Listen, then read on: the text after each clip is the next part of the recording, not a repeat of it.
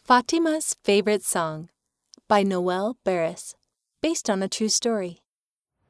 Fatima skipped down the street. She was walking home from school with Mama. She hummed a song while she skipped, Ms. Lopez asked us to learn a song. said Fatima. Can you teach me one? Mama smiled. Of course. When they got home, Mama and Fatima sang songs together. They sang lots of songs, but they hadn't sung her favorite one.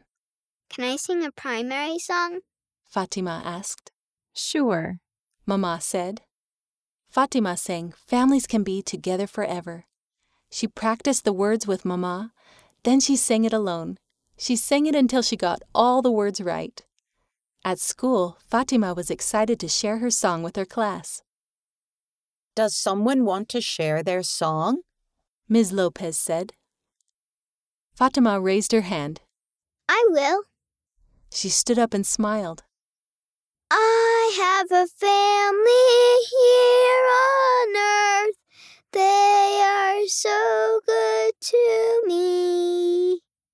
she sang.